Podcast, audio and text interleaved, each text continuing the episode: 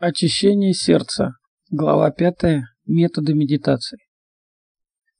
В этой главе будут описаны только 5 предметов медитации, хотя традиция насчитывает их 40. Смотрите Висудхимага, глава 4 и 9 в скобках.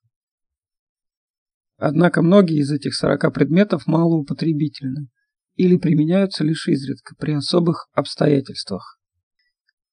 Здесь же даны наиболее обычные предметы медитации, употребляемые в настоящее время в буддийских странах.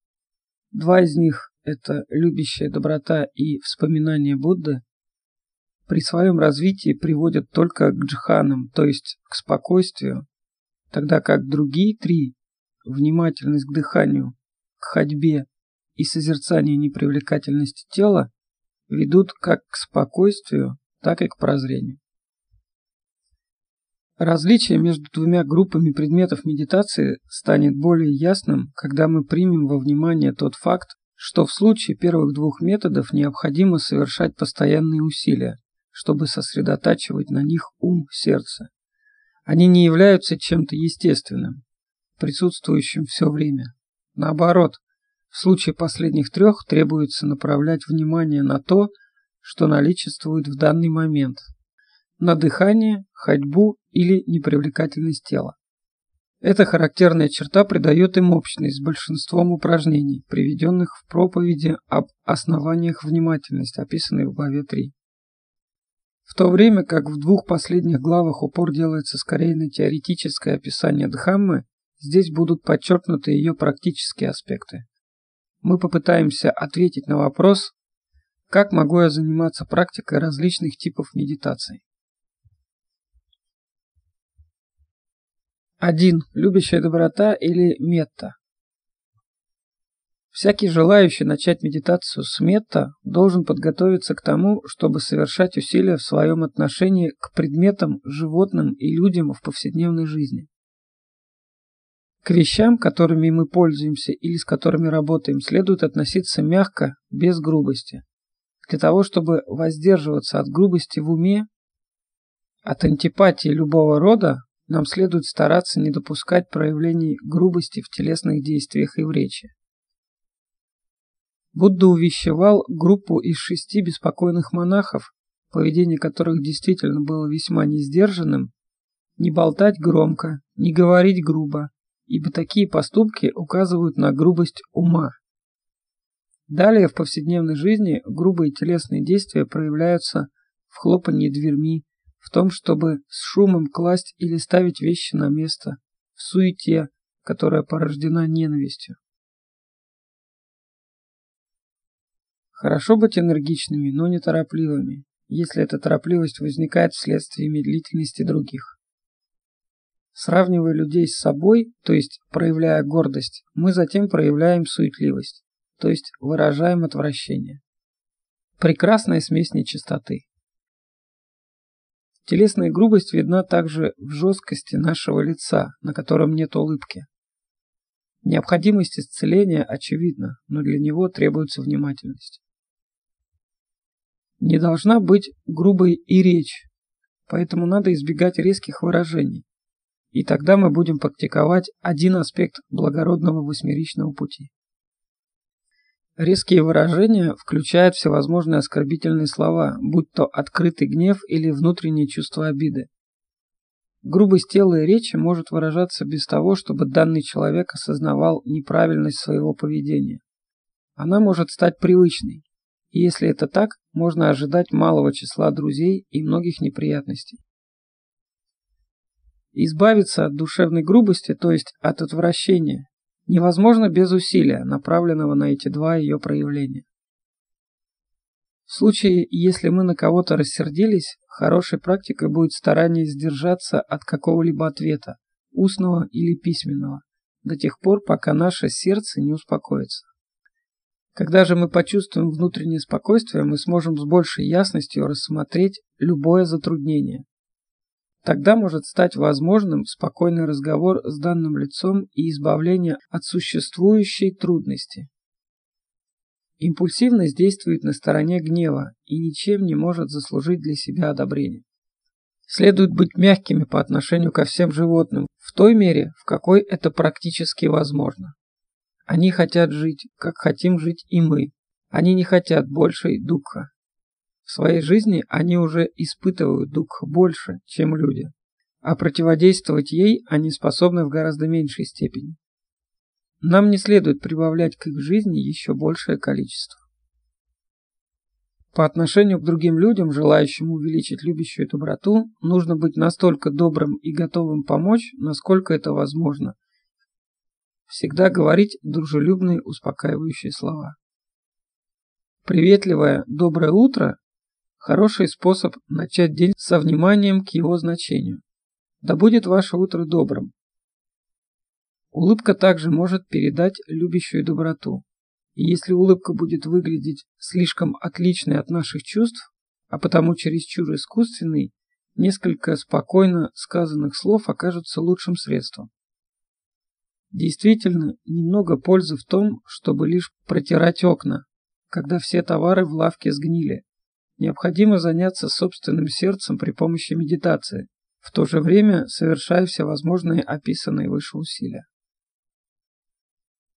А что можно сказать о теории, которая утверждает, что нам необходимо вывести гнев из своей системы в столкновении с другим лицом? Такое утверждение как будто опирается на предположение, что нас сердит другой человек. Но в действительности это совсем не так. Когда он сердится, это его гнев. Его сжигает собственное пламя отвращения. Он обладает каммой, которую сам создает. Зачем же при этом сердиться и мне? Хочу ли и я гореть в этом огне? Гнев подобен лесному пожару, где пламя перепрыгивает с одного дерева на другое. Потому что когда сердце одного человека пылает, загорается сушняк в сердце другого. Этот сушняк представляет собою глубинную склонность к отвращению. Для меня нет никакой выгоды, когда загорается мое сердце. Это означает лишь увеличение духа. Обычно такими и оказываются результаты взаимных столкновений. Они могут начинаться вполне мирно, но вскоре вступает в действие скрытая ненависть. За ней следует обвинение, и вот вспыхивает ссора. Здесь для развития любящей доброты нет уже никакой возможности. А как обстоит дело насчет справедливого гнева? Возможно, мы видим, как родители жестоко обращаются с ребенком. Не будет ли тогда справедливым гнев и какое-либо действие? Если есть возможность мирно вмешаться, это хорошо. Но любое вмешательство, подогреваемое гневом, не даст хороших результатов ни для одной из сторон. Оно только ухудшит ситуацию. В такое время нужна твердость, а не гнев. И лицо с твердым и решительным умом речью и телом будет иметь успех там, где справедливо гневающийся человек не сможет его добиться. Гнев всегда нездоров, и в учении Будды ему никогда нет оправданий. Он даже более достоин осуждения, когда выражается в вопросах религии, ибо Дхамма служит уничтожению гнева и другой нечистоты. Действенным будут искания прощения, если они предприняты обоими людьми по отношению друг к другу. Нередко буддийские монахи пользуются такой формулой, чтобы и спросить прощения у других монахов, которых они могли обидеть даже только мысленно. За все дурное, что было сделано по невнимательности, умом, речью и телом по отношению к досточтимому господину, пожалуйста, господин, простите меня за эти ошибки. Это создает гармонию в санке. Нечто подобное помогло бы покончить с враждой и среди мирян. Готовность помочь также представляет собой практическое выражение любящей доброты. Если мы видим, что нужно сделать в любой ситуации, мы охотно протягиваем руку помощи. Это означает, что всюду, куда бы мы ни шли, прежде чем сесть или отдохнуть, мы оглядываемся, чтобы увидеть, не требуется ли от нас какая-нибудь помощь. Это также представляет собой важный способ самовоспитания в совершении усилия. Но нужно внимательно следить за тем, чтобы наша готовность оказать помощь не оказалась такой суетой, которая возникает из отвращения и уже упоминалась выше. Подобная видимая деловитость легко может усилить напряженность. Будда рекомендовал развивать в повседневной жизни четыре вида симпатии. Подношение милостыни, мягкую речь, благотворительные действия и беспристрастие. При надлежащей практике все они способствуют росту любящей доброты, а также увеличению числа друзей практикующего. Вряд ли есть необходимость объяснять эти принципы, но существует большая потребность в их практике. После этого разбора практических аспектов любящей доброты в повседневной жизни и до того, как мы перейдем к обзору методов культивирования любящей доброты в практике медитации, мы представим здесь некоторые методы преодоления отвращения. В комментариях рекомендуются 9 таких методов. Их можно перечислить в следующем порядке. Видеть хорошее в человеке, которому мы испытываем вражду видеть, как гнев вредит нам самим, видеть, что и мы, и наш враг – это суть обладатели собственной каммы, созерцать добродетели Будды в его прошлых жизнях, вспоминать тот факт, что все существа были нашими родителями и родственниками, вспоминать выгоды практики любящей доброты, исследовать вопрос, на кого я сержусь, на волосы на голове и так далее. Раздавать милостыню.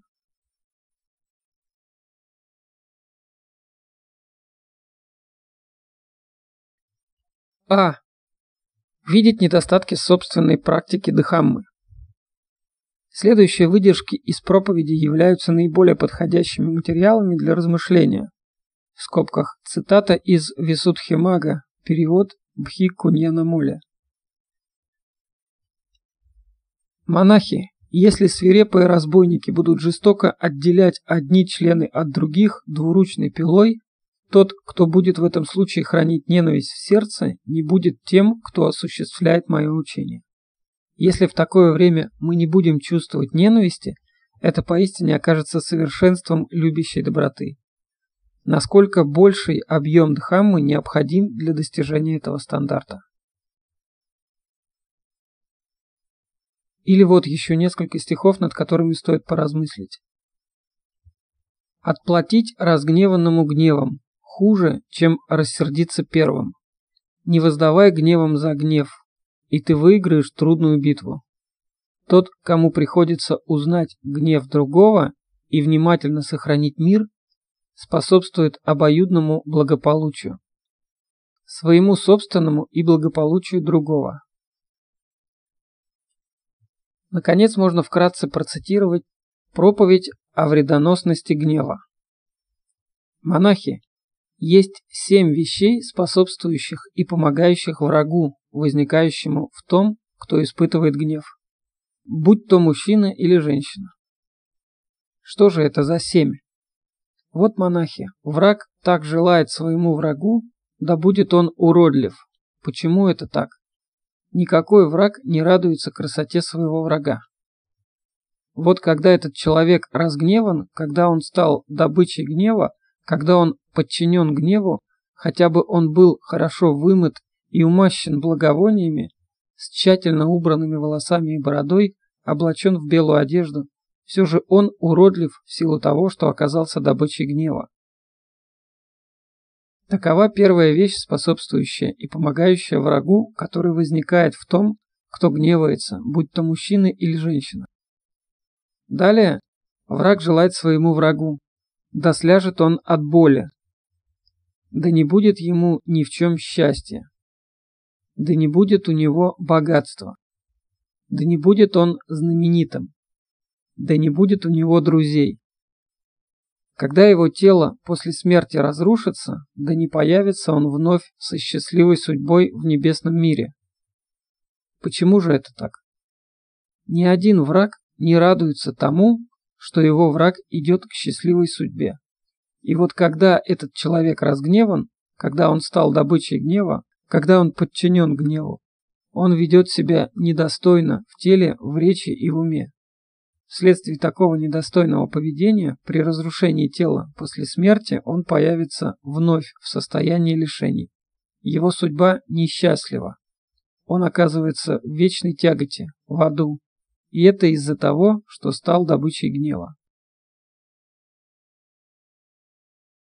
Изучающему следует тщательно читать эту проповедь целиком и размышлять над ней. После подобного размышления можно только сделать вывод о том, что нам еще многое предстоит сделать, что гнев – это и корень нездоровья, и препятствие. Это поистине зло, от которого стоит отказаться. Б. Видеть хорошее в человеке, к которому мы испытываем вражду. Ум, управляемый отвращением, имеет одну характерную особенность.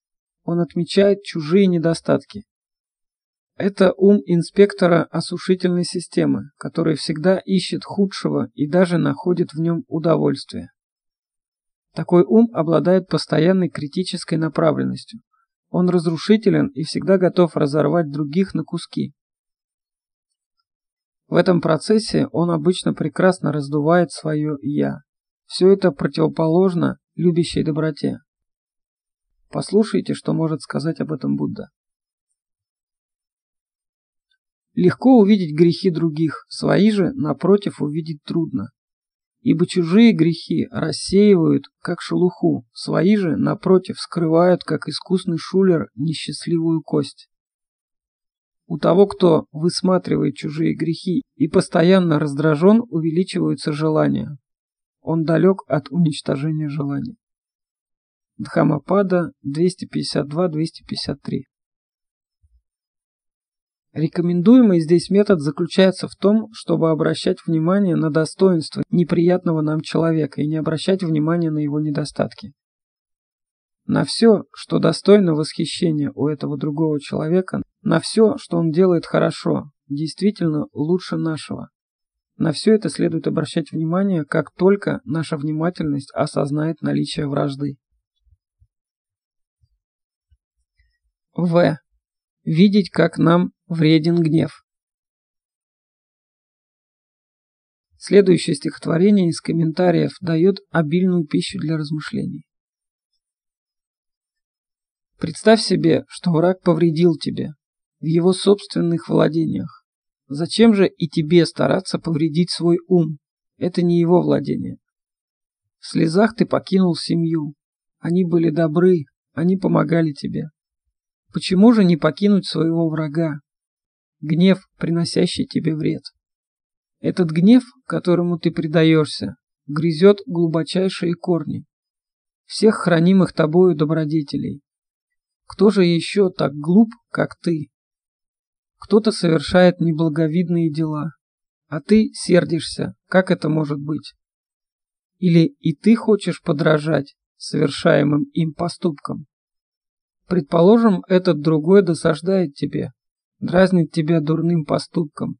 Зачем же допускать возникновение гнева и поступать, как хочется ему? Если ты рассердишься, ты, возможно, принесешь ему страдания, возможно, нет. Но из-за вреда, приносимого гневом, ты сам, без сомнения, наказан сейчас. Если ослепленные гневом враги вышли на путь горя, намерен ли ты идти за ними по пятам, также охваченный гневом? Если твой враг причинил тебе вред вследствие твоего гнева, устрани свой гнев, ибо для чего вам обоим бесполезно тревожиться. Поскольку состояние сознания длятся лишь мгновение, эти совокупности, которыми совершен дурной поступок, уже исчезли. Так на кого же ты сердишься? Кому должен повредить он? Кто стремится повредить другому в отсутствие этого другого? Твое присутствие – вот причина вреда. Почему же тогда ты гневаешься на него? Эти стихи подчеркивают, где следует искать и найти ненавистное в собственном сердце, а не в чужом. Г. Созерцание принадлежности каммы. Частью ежедневной практики буддиста является вспоминание следующих слов Будды. Я обладатель своей каммы, наследник своей каммы. Я рожден из своей каммы. Я связан со своей каммой. Я пребываю в мире, опираюсь на свою камму. И какую бы камму я ни создал, хорошую или плохую, я буду ее наследником. Все существа, он, они, она, суть обладатели своей каммы, наследники своей каммы, рождены из своей каммы, связаны со своей каммой, пребывают в мире, опираясь на свою камму. И какую бы камму они ни создали, хорошую или дурную, они будут ее наследниками. Можно уменьшить гнев и горечь, если чаще повторять в уме этот отрывок, ибо тогда мы обращаем внимание на этот факт, что пыль, которую мы сыплем на других, возвращается к нам и загрязняет нас самих. Если мы плюем вверх, плевок только на нас, как сказал Будда. К тому, кто обижает безвинного человека, чистого и безупречного, Именно к такому глупцу возвращается зло, как тончайшая пыль, брошенная против ветра. Дхамапада 125. Д. Созерцание дел Бодхисаттвы. Другой способ добиться успокоения гнева состоит в том, чтобы вспомнить, как Бодхисаттва, который в последующих жизнях должен был стать Буддой Гатамой, вел себя по отношению к тем, кто его мучил. Существует ли хоть одно недоброе слово или действие, которое мы не смогли бы перенести после чтения и вспоминания такого рассказа, какой мы находим в третьей джатаке? Давным-давно Бодхисаттва жил отшельником в лесу за Бинаресом, или Каши, как иногда называют этот город. Там, в своей хижине, он провел несколько лет в мирной медитации.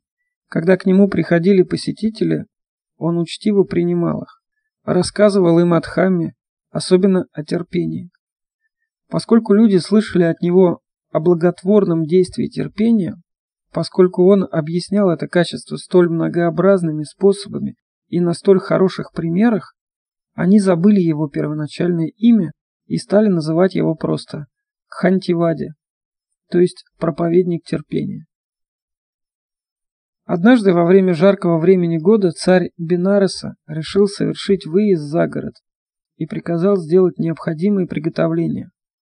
Парк был вычищен и украшен. Соответственно, вычищен и украшен город. Слоны одеты в черпаки. В назначенный день Его Величество в полном блеске своей царской власти в сопровождении царской стражи из амазонок, за которыми следовала процессия министров, его старших и младших жен, восседавших на слонах, отправился в прохладную тень парка через густые толпы горожан, выражавших ему почтение. Там его развлекали музыкой и плясками, состязаниями на воде, а также угощениями и выпивкой. Так что он оказался совершенно пьяным. Женщины его гарема, услышав его храп, сказали, «Зачем нам утомлять себя, развлекая его? Давайте посмотрим, что делается в лесу. И вот, оставив царя под охраной амазонок, предводительница которых держала царский меч, они разбрелись по лесу, смеясь, болтая и собирая цветы. Увидев его, седого, длинноволосого и длиннобородого, сидящего в спокойном молчании, они утратили всякую игривость и выразили ему почтение. Выйдя из состояния медитации, он предложил им воду и лесные плоды, а затем начал говорить о терпении.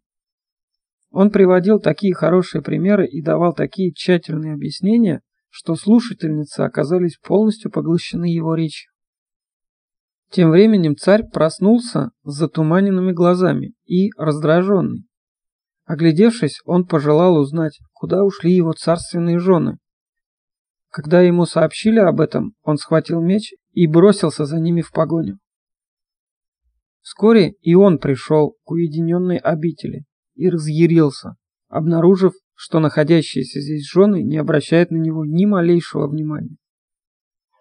А в это время проповедник терпения продолжал свои призывы к женщинам, подняв вверх одну руку с мягким увещеванием. Разъярившийся царь с криком «Посмотрим, где ты хранишь свое терпение!» отсек руку учителя.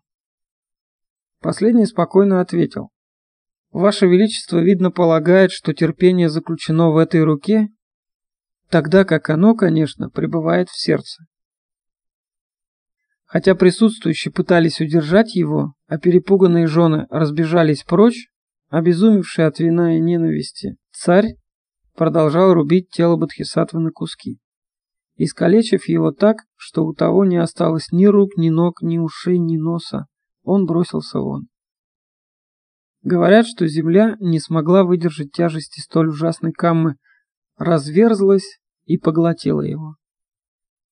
Тем временем министры царя приблизились к умирающему учителю и умоляли его не проклинать всю страну, ибо древние риши внушали всем большой страх вследствие предполагаемой силы своей могучей ярости, а проклясть только покойного царя, причинившему ему такие мучения.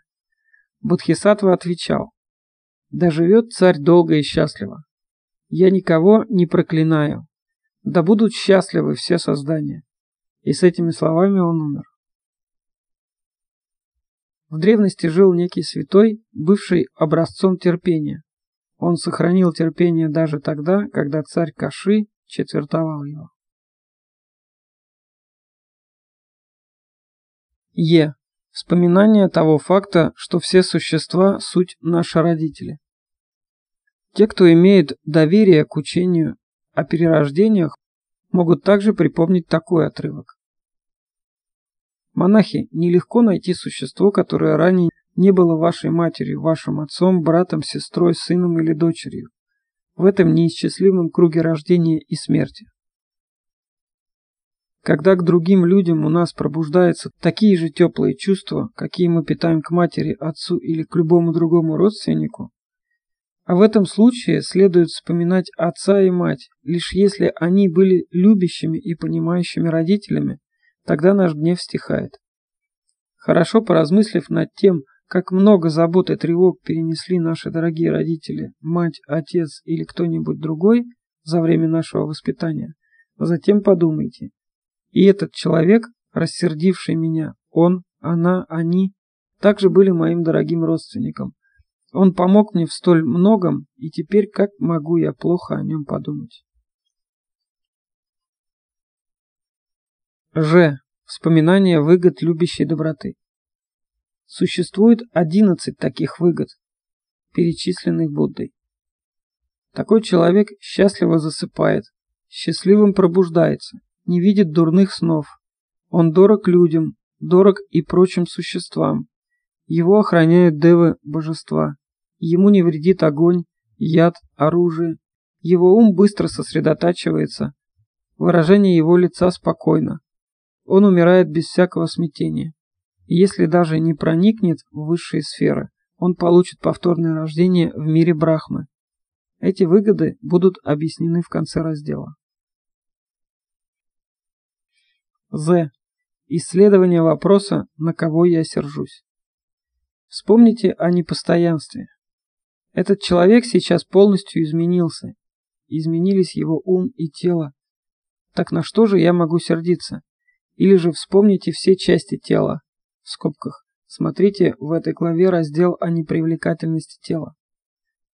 Сержусь ли я на волосы головы? На волосы тела? На ногти, зубы или кожу? И так далее. При помощи какого-нибудь такого метода мы находим, что сердимся не на данное лицо, которое оказывается растворенным благодаря этому анализу, а на свои собственные идеи и чувства. Размышление является хорошей причиной для начала проявления любящей доброты к самим себе. И дары. Этот метод можно испробовать в особенности тогда, когда другие способы не действуют. Если дар предназначен для того, чтобы разбить барьеры внутреннего отвращения к другим или отвращения других к нам, он должен быть хорошо предложен, что означает по возможности с открытым сердцем, с приятным лицом и вежливыми манерами, когда потоки отвращения не поднимаются слишком высоко. Подарок должен иметь некоторую ценность для нас самих. Очевидно, нет никакого смысла и никакой пользы в том, чтобы выбрасывать ненужный хлам и ожидать, что это исцелит вражду.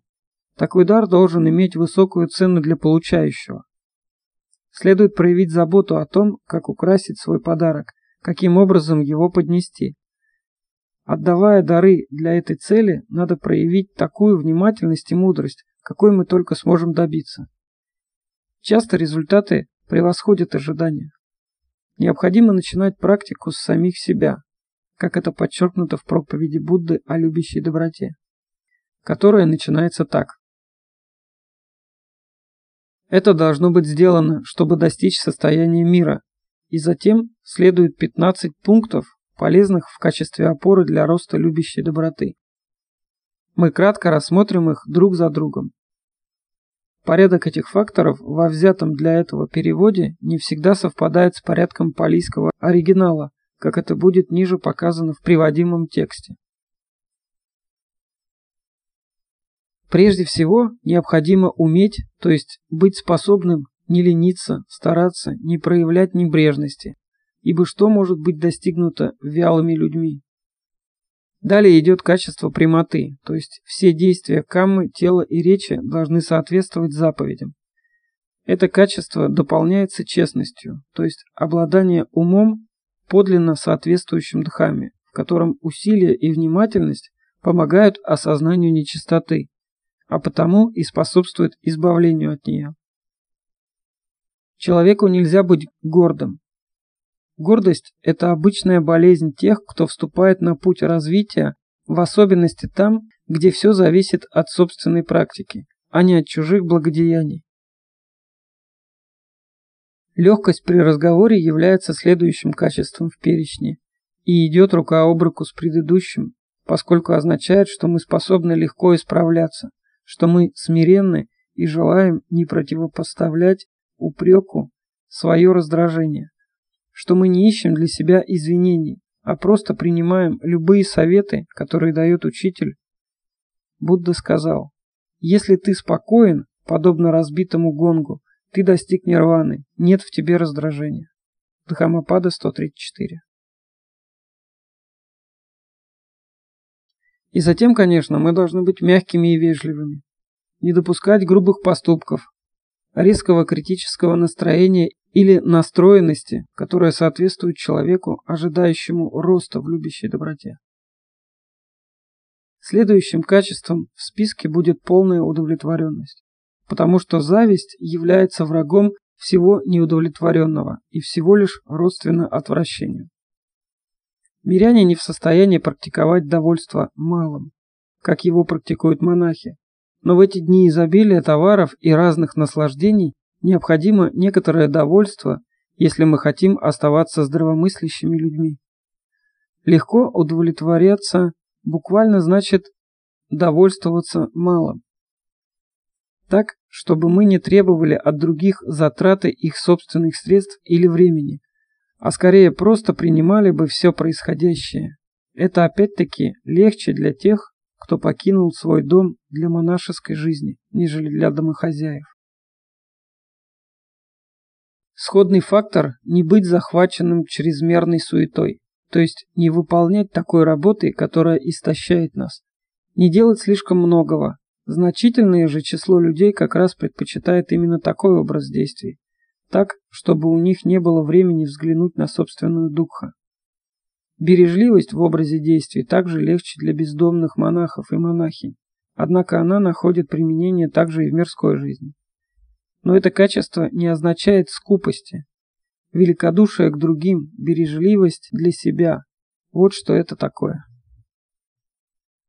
Успокоение чувства – это трудная вещь в мирской жизни, где налицо так много удовольствия и развлечений. Все же медитирующий мирянин скоро узнает, как возбуждают ум чувственные удовольствия. Далее идет разумность поведения, ибо заблуждающийся человек не поймет, какие вещи вызывают потрясение ума, но не следует проявлять чрезмерную смелость. Часто разум идет рука об руку с высокомерием или со смелостью, в худшем понимании этого слова.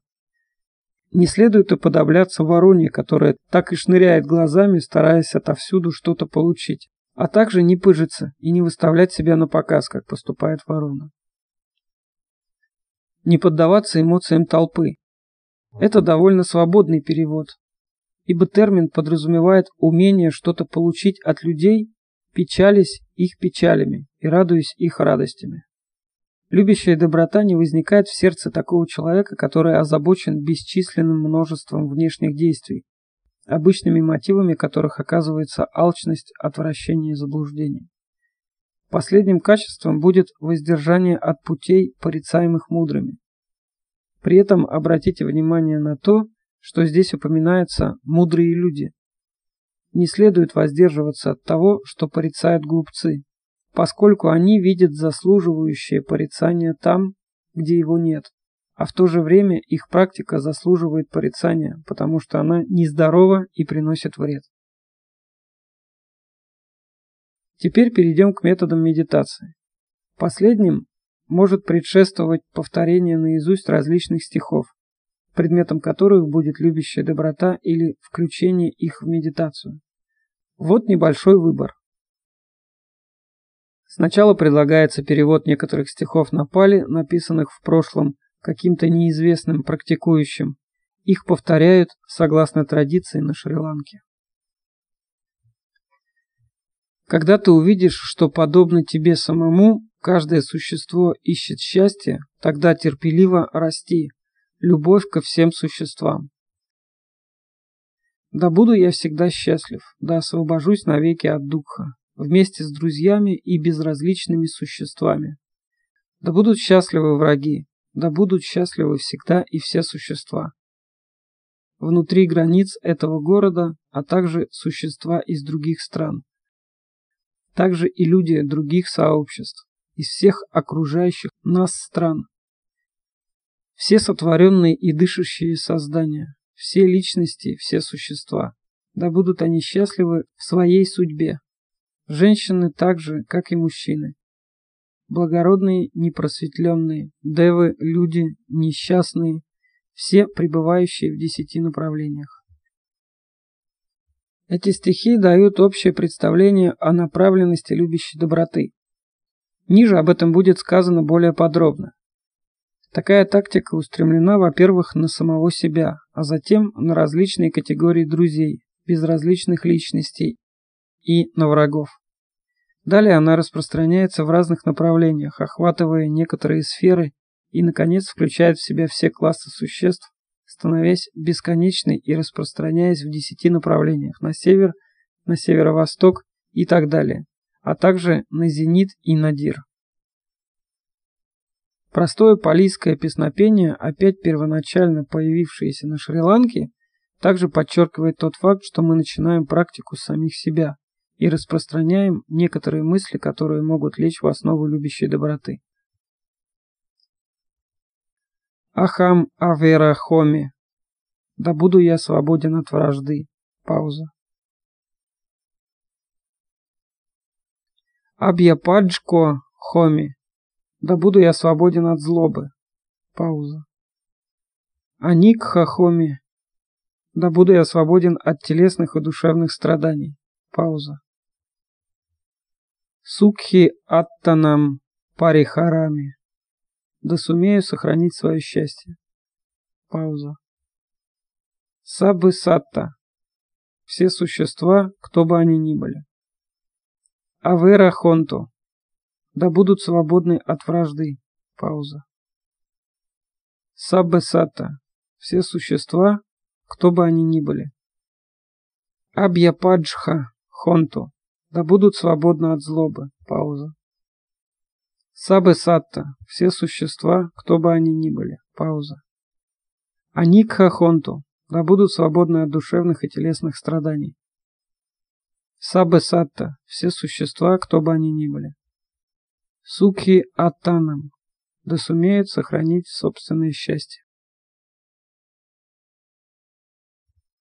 В этом отрывке вражда – это мысли отвращения, тогда как понятие злобы покрывает действие тела и речи, коренящиеся в этом отвращении.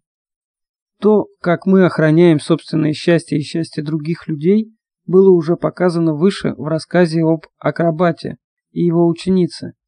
Далее мы поясним этот пункт рассказом о размышлении царя Пасинаде о собственном благе. В буддийских странах принято повторять тысячи раз в день знаменитую проповедь Будды о любящей доброте, которую следует практиковать.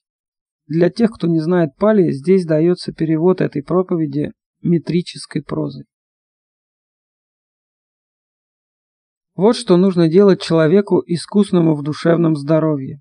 Для обретения мирного состояния ума он должен быть способным, честным, прямым и не гордым, легким в разговоре, мягким, вполне довольным, легко удовлетворяющимся, не поддающимся чрезмерной суете и бережливым в своем образе действий, с успокоенными чувствами, разумным, несмелым, не поддающимся эмоциям толпы, воздерживающимся от путей, порицаемых мудрыми. И вот мысль, которую надо всегда хранить. Да живут все существа счастливо и безопасно, да радуются их сердца в самих себе каким бы ни было дыхание их жизни. Будут ли они хрупкими или очень сильными, все без исключения длинные, короткие, средней величины, большие или малые, или толстые, видимые или невидимые, пребывающие вдали или вблизи, те, которые здесь, те, которые ищут существования, да радуются все существа в самих себе. Пусть ни одно из них не разрушает другое, не презирает другое на каком-либо пути или месте, не желает другому какого-либо вреда, вследствие вражды или досады. И точно так же, как мать, рискуя жизнью, любит и охраняет своего сына, своего единственного сына, так и он дорастит эту бесконечную любовь ко всем, кто живет во Вселенной. Распространяет ее от возвышенного сознания вверх и вниз и через весь мир, незатрудненную, свободную от ненависти и вражды, стоя во время ходьбы, сидя или лежа, все еще свободный от дремоты, да будет он упорен в этой внимательности. Говорят, здесь божественная обитель. А когда он так живет, вполне свободный от каких-либо мнений, добродетельный, достигший совершенного прозрения, изгнавший жажду чувственных желаний, он, несомненно, не войдет более в чрево матери.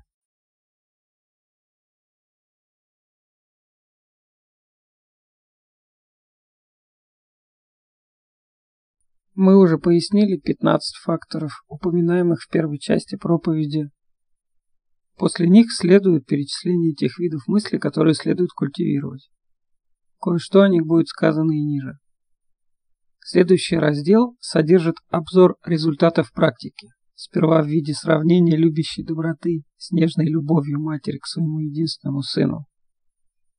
Любовь такого рода, которая никогда не причиняет вреда другим, должна распространяться на все создания во всех состояниях существования. Интересно при этом отметить, что Будда избегал сравнения любящей доброты с любовью любовников, как мы это нередко встречаем в других духовных традициях. Досточтимый Ньянамоли в своей практике любящей доброты замечает, что такая любовь зачастую представляется пожирающим пламенем и, следовательно, иногда стремится к очищению через мучение и насилие мученичества. Любовь матери несравненно ближе к идеалу метта, нежели чувство любовников, потому что она оказывается гораздо менее эгоистичной. Смотрите также замечание о Камме в главе 3. В то время как камма ограничена, метта может стать неограниченной благодаря расширению в джхане. Тогда лучами любящей доброты оказывается пронизан весь мир, даже целая вселенная. Ниже приводится отрывок из проповеди, который показывает также, как это можно сделать.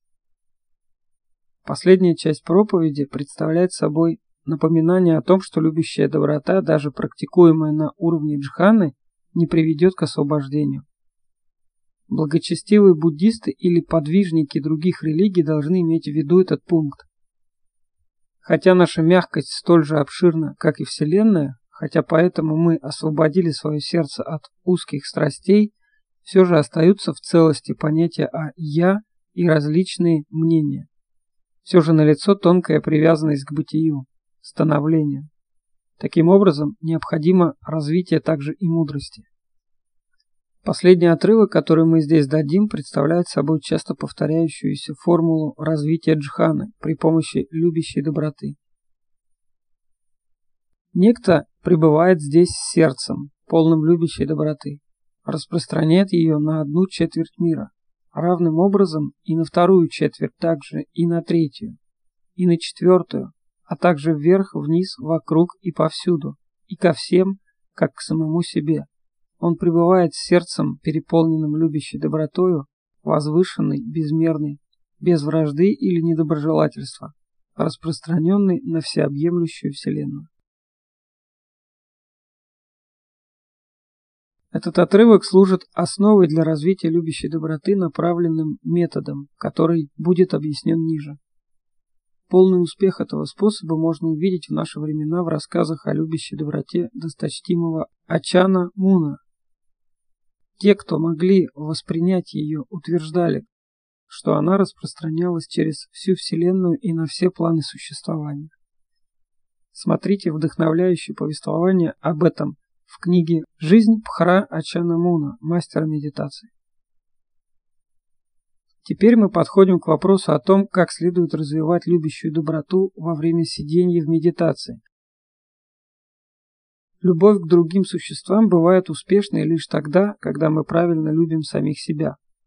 Любовь к самому себе означает сравнительное отсутствие внутренних конфликтов и ненависти к самому себе. Она подразумевается в словах приведенного ниже напела. Да сумею я сохранить свое собственное счастье. Лучше всего оно сохраняется созданием хорошей каммы, как можно больше и как можно чаще. Когда царь по Сенаде пришел увидеть Будду, он так говорил о себе. Господин, когда я удалился и пребывал в уединении, в моем уме возникло такое размышление. Кто любит себя? Кто не любит себя? И тогда, господин, я подумал, те, кто практикует неправильное поведение телом, речью и умом, они не любят себя. Даже если они и скажут «мы любим себя», они все же не любят себя. В чем здесь причина? Они относятся к самим себе так же, как ненавидящие к тому, кого ненавидят. Поэтому они не любят себя. Но что же касается тех, которые практикуют правильное поведение телом, речью и умом, они любят себя. Даже если они скажут «мы не любим себя», они все же любят себя. Ангутара Никая Будда выразил полное согласие с наблюдениями царя. Такая любовь подчеркнута в одном из речений Будды. «Я постиг все уголки своего ума и не нашел никого дороже самого себя. Свое «я» одинаково дорого всякому, и тот, кто любит себя, никогда не повредит другому. Висудхимага 9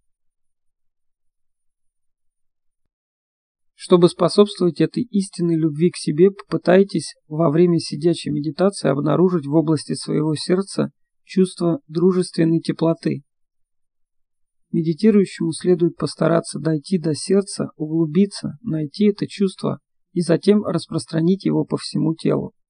Если мы не сумеем найти никакого подобного чувства, тогда надо воспользоваться повторением про себя следующих слов. «Да буду я счастлив, да пребуду я в мире, да пребуду я в безопасности». До тех пор, пока мы не создадим такое чувство. При этом важно выйти из головы и спуститься к нижней части тела. Любящая доброта, заключенная в голове, это всего лишь слова. Если чувства любви все еще не появились, попытайтесь применить следующий мысленный образ. Надо увидеть в сердце почку белого лотоса, и когда она будет прочно там удерживаться, заставьте ее раскрыться чтобы из ее центра появились золотые лучи. Пусть этот свет, стимулирующий чувства, распространится по всему телу. Как много времени мы потратим на себя, будет зависеть от личных обстоятельств. Но мало будет пользы переходить на других, пока не будет установлено какое-то количество метта по отношению к самому себе. Для начала всегда пригодны добрые друзья, но это не относится к лицам, с которыми медитирующий имеет половое общение. Лучше не включать такую личность в медитацию любящей доброты, потому что в таком случае метта может превратиться в камма, в чувственную любовь, называемую ближайшим врагом, которого следует остерегаться. Не переключайтесь с одного друга на другого слишком быстро. Каждой личности следует отвести несколько минут, прежде чем переходить к следующей. И можно посоветовать практиковать любящую доброту ежедневно, пользуясь теми же друзьями в том же самом порядке, ибо тогда ум привыкает к стереотипу.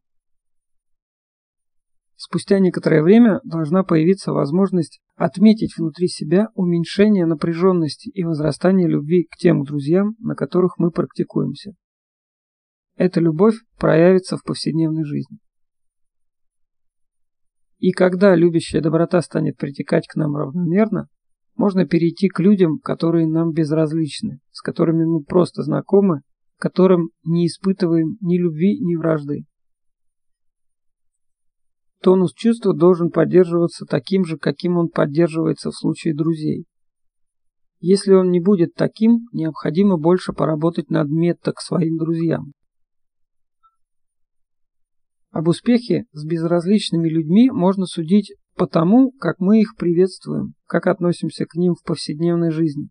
Благодаря этому способу можно приобрести много новых друзей. После того, как любящая доброта распространилась таким образом и на безразличных людей, медитирующий наконец обращается к тем, кому чувствует враждебность. Здесь, во время сосредоточения внимания на таких лицах, будь то сосредоточение на зрительных образах или использование для данной цели их имен, нужна большая осторожность, чтобы у практикующего не возникло никакого недоброжелательства, которое могло бы поколебать любящую доброту. Этот «дальний враг» в кавычках противоположен любящей доброте. Всегда нужно его остерегаться. Если возникнут подобные мысли, следует быстро вернуться к образам друзей. В конце концов, мы видим, что друзья, безразличные люди и враги – все это одно и то же, и мы можем смотреть на них с одинаковой любовью и относиться к ним любовно. Затем ум может идти далее, распространять любящую доброту по всем направлениям, переносить ее с отдельных личностей на все живое и тем самым развиваться на пути джханы. Мы всегда можем узнать, хорошо ли идет наша практика метта поскольку она становится бессловесной, но полной чувства.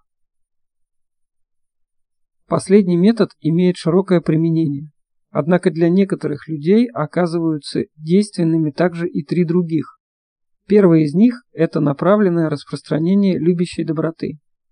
Установив метод внутри самих себя, проникайтесь ею в каждое из шести направлений, начиная со всех существ прямо перед собой можно пользоваться словами или чувствами, но последние более эффективны. Мы чувствуем, как будто бы все находящиеся перед нами существа пронизываются нашей мета так далеко и так сильно, как мы способны это сделать. Через несколько минут направьте внимание на все существа, находящиеся справа, затем на тех, которые находятся позади, слева, внизу и наверху.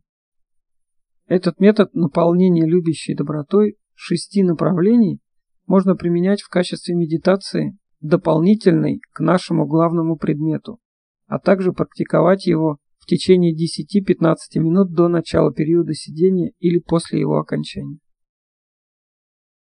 Если имеется возможность распространять любящую доброту в пространстве, то есть распространять ум сердца, наполненное любящей добротой, Скажем, сперва на комнату, затем на дом, после на несколько домов, на улицу, на город и так далее, тогда это будет второй формой практики. Но так же, как и в случае описанного выше метода, не следует обманывать себя, как это делал человек, чья история будет рассказана в следующей главе. Он ежедневно практиковал безграничную мета, а затем ругал своего слугу. Последний способ – переходить к различным группам существ. Для его практики необходима некоторая уверенность в разнообразных возможностях второго рождения, как этому учил Будда.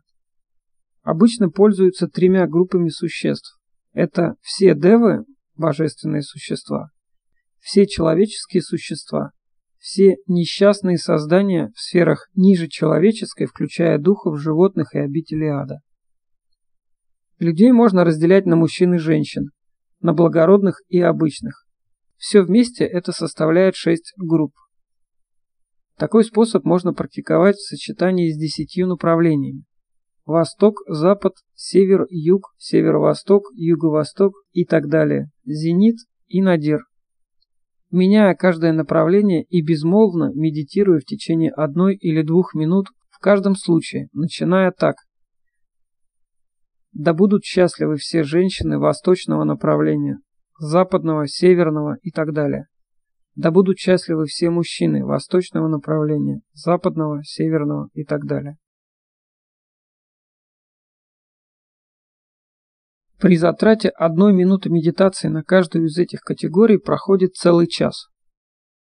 Медитация данного типа оказывается весьма подходящей для начинающего и для человека с крайне рассеянным умом. Она также очень полезна для лиц, обладающих сильным отвращением или горечью. Медитацию можно сократить, пользуясь лишь первыми тремя категориями. Девы, люди, несчастные существа. Или можно пользоваться этими тремя категориями в течение более долгого времени на каждое направленное подразделение. Можно также изменять и словесную форму. Если мы чувствуем, что формулы да будут свободны от вражды, да будут свободны от вредоносности, да будут свободны от страданий ума и тела, дают нам лучшие результаты, чем формула «да будут счастливы». Эта медитация весьма действенна, особенно когда повторение каждой строки силой пробуждает любящую доброту. Итак, до сих пор в любящей доброте подчеркивалось ее качество, практикуемое во взаимоотношениях с другими людьми. Действительно, такое качество нельзя называть метта, если оно ограничивается сентиментальной нежностью к животным. Но важно, чтобы и они также были пропитаны любящей добротой, ибо когда налицо такое к ним отношение, нам нечего бояться какого бы то ни было животного, даже свирепых хищников или ядовитых тварей. Они не нападут на того, кто обладает сердцем сильным в метта. Рассказывают множество историй о тиграх, которые не беспокоили медитирующих монахов.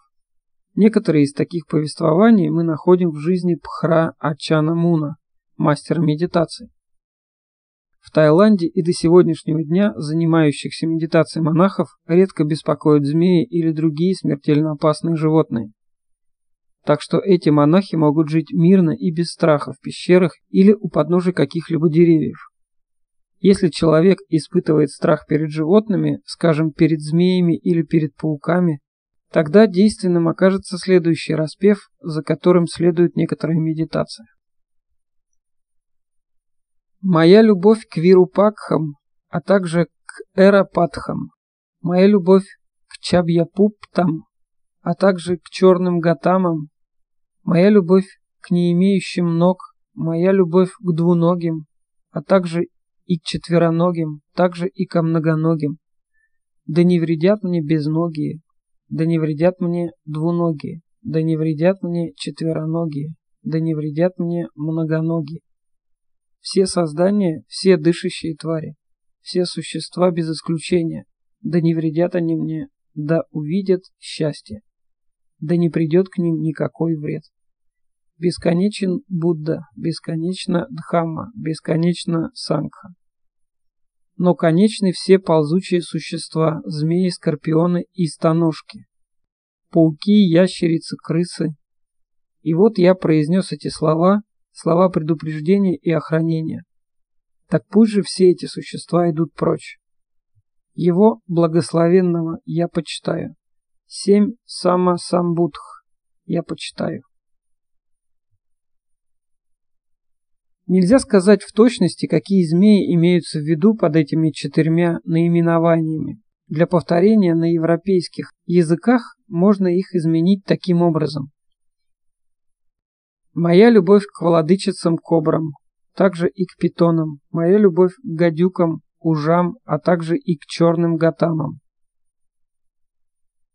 Будда рекомендовал эти стихи, когда один монах скончался от укуса змеи, и они как будто оказываются действенными до настоящего времени. Автор слышал лишь об одном монахе, который умер от укуса змеи. Это был молодой американец, живущий в одиночестве. Он, несомненно, или имел очень малую подготовку у какого-либо подлинного учителя, или совсем не имел ее. С другой же стороны, монахи, которые даже во время прохождения стада диких слонов не могли покинуть тропу джунглей, где находились из-за крутизны местности и сидели медитируя о любящей доброте, не подвергались никакой опасности. Сам Будда воспользовался любящей добротой, встретившись с обезумевшим слоном на Лагире. Двоюродный брат Будды Давадатта подкупил погонщиков слона, чтобы они выпустили на улицы города это свирепое животное, именно тогда, когда Будда и монахи шли собирать подаяние. Увидев мчавшегося по улице трубящего слона с налитыми кровью глазами, оттопыренными в сторону ушами и напряженным хвостом, все монахи, кроме Будды и сопровождающего его досточтимого Анандетхеры, разбежались по сторонам. Будда направил на животное столь мощный луч метта, что слон утратил всю свою агрессивность, подошел к Будде, опустился перед ним на колени и взял прах от его ног. Другая попытка завистливого Давадаты умертвить Будду была предпринята с помощью группы стрелков из лука, которые должны были застрелить Будду, когда он проходил по лесу. Будда намеренно пошел по тропе, где они расположились, и вот, шагая, он сосредоточился на метта. Все стрелки бросили свое оружие, умоляя о прощении. Выслушав Дхамму, они стали преданными учениками Будды. Такой сильной может оказаться любящая доброта. Ее силы пользуются также и для исцелений. Обладающие такой способностью могут лечить других благодаря собственной практике метта, которая, возможно, имела место в прошлой жизни. И желающие помогать другим, исцеляя их, должны предпринять эту практику уже сейчас и таким образом усиливать и очищать свою любовь ко всем живым существам. Данное обстоятельство приводит нас к рассмотрению преимуществ любящей доброты, перечисленных Буддой. Первым из одиннадцати преимуществ твердости в любящей доброте оказывается качество счастливого сна. Мы засыпаем со здоровым предметом мыслей, мета, который растворяет всякое напряжение. Практикующий просыпается счастливо. Он не бывает сонным, не знает плохого настроения, просыпается свежим, счастливым и энергичным. Практикующий не видит дурных снов, ибо ничто не влияет на человека, тело, речь и ум которого практикует Дхамму и который поэтому мало захвачен конфликтами. Практикующий добр к людям. Куда бы он ни шел, он не вносит непонимания, а приносит только гармонию и мир. Практикующий добр не только к людям, это означает, что духи и прочие невидимые существа не вредят медитирующему, поскольку он охранил себя этим превосходным орудием любящей доброты. Божества охраняют практикующего, ибо по мере того, как ум становится более спокойным и очищенным, он приобретает сходство с умом девов. Зная это, они пожелают ему добра и охранят медитирующего от опасности. Практикующему не вредят ни огонь, ни яд, ни оружие, ибо кто пожелает напасть на человека, который действительно укрепил свою любящую доброту. Ум практикующего легко сосредотачивается благодаря отсутствию сильной ненависти и нечистоты, благодаря тому, что любящая доброта устраняет некоторые препятствия, являющиеся следствием нездоровой каммы в прошлом. Выражение его лица становится сияющим, ибо оно передает находящуюся в сердце любящую доброту. Смысл этого выражения может заключаться и в том, что наше лицо становится сияющим само по себе, без множества дорогостоящих кремов и лосьонов. Практикующий умирает без смятения, так как мрачные настроения или страхи не действуют на человека, ум сердца которого к этому времени прочно утвердилось в мета. Такое состояние ума оказывается хорошим основанием, которое обеспечит превосходное новое рождение. Практикующий достигнет мира Брахмы, если не более высокого, ибо если он не становится благородным существом в момент смерти, он без сомнения возродится в сфере тонких форм, таких как божество Брахма, живущее здесь в прекрасных и очищенных состояниях ума. И если он знает Дхамму, он вспомнит, что даже небесный мир Брахма непостоянен, а потому почувствует побуждение продолжать практику медитации, пока не будет достигнут один из благородных путей, пока не будут достигнуты его плоды. Следует отметить, что 10 из перечисленных выше преимуществ обнаруживаются в этом мире, и лишь одно из них относится к будущей жизни. Несомненно, этого должно быть достаточно, чтобы привлечь даже самую скептическую личность, которая не чувствует доверия к учению о повторных рождениях. Практика любящей доброты очищает эмоции, делает практикующего подлинным человеком. Она делает его истинным буддистом. Нельзя считать себя последователем Будды, проявлявшего такую великую любящую доброту и такое сострадание к миру, если наш гнев все еще не сдерживается, если наше сердце все еще запятнано горечью. Даже несмотря на то, что такой человек может знать всю Абхидхамму, то есть объемистые труды по буддийской психологии. Даже выучит ее от начала до конца, он не считается буддистом до тех пор, пока не будет вести себя как буддист, то есть в духе любящей доброты. И те, кто предпринимает практику пути Бодхисаттвы для конечного достижения состояния Будды, должны, согласно традиции Тхеравады, практиковать любящую доброту как совершенство, парами, как некое качество, которое переносит практикующего через океан рождения и смерти вместе с другими людьми. Невозможно вести к практике Дхаммы других людей, если в собственном «я» не будет прочно установлена метта. Если другие люди увидят, что практикующий рассердится или проявил неприязнь, разве не скажут они себе «ну и он таков же, как все», чему мы можем от него научиться? Только метта и другие виды практики дхаммы способны успокоить бурные волны эмоций, так что практикующий сохраняет внутреннюю прохладу, когда другие люди охвачены пламенем. Все школы буддизма рекомендуют практику сострадания как для посвященного последователя, так и для мирянина. Как для того, кто стремится к пути архата, так и для того, кто стремится к состоянию бодхисаттвы. А в том, кто не развил любящей доброты, нет и сострадания. Ибо как можно испытывать симпатию к чужим печалям, если наша любовь не преодолела узкие стремления к самоудовлетворению? Человек, лишенный сострадания, безразличный или черствый, никогда не будет способен по-настоящему понять радость других, а потому, вероятнее всего, окажется добычей зависти. Также при отсутствии любящей доброты, сострадания и сорадования душевное равновесие наверняка будет отсутствовать, так что практикующий будет отдан на милость неукротимых коней страсти, которые тянут его в разные стороны. Будда часто высоко оценивал культивирование этих четырех качеств, называя их божественными обителями, превосходнейшими состояниями, ведущими к освобождению сердца. Но без культивирования метта остальные не будут плодотворными. В заключение приведем похвалу любящей доброте в словах Будды. Монахи, какого бы рода ни были заслуги, все они не стоят одной шестнадцатой части сердца, освобожденного любящей добротой. Своим блеском, сиянием и лучезарностью сердце, освобожденное любящей добротой, далеко их превосходит.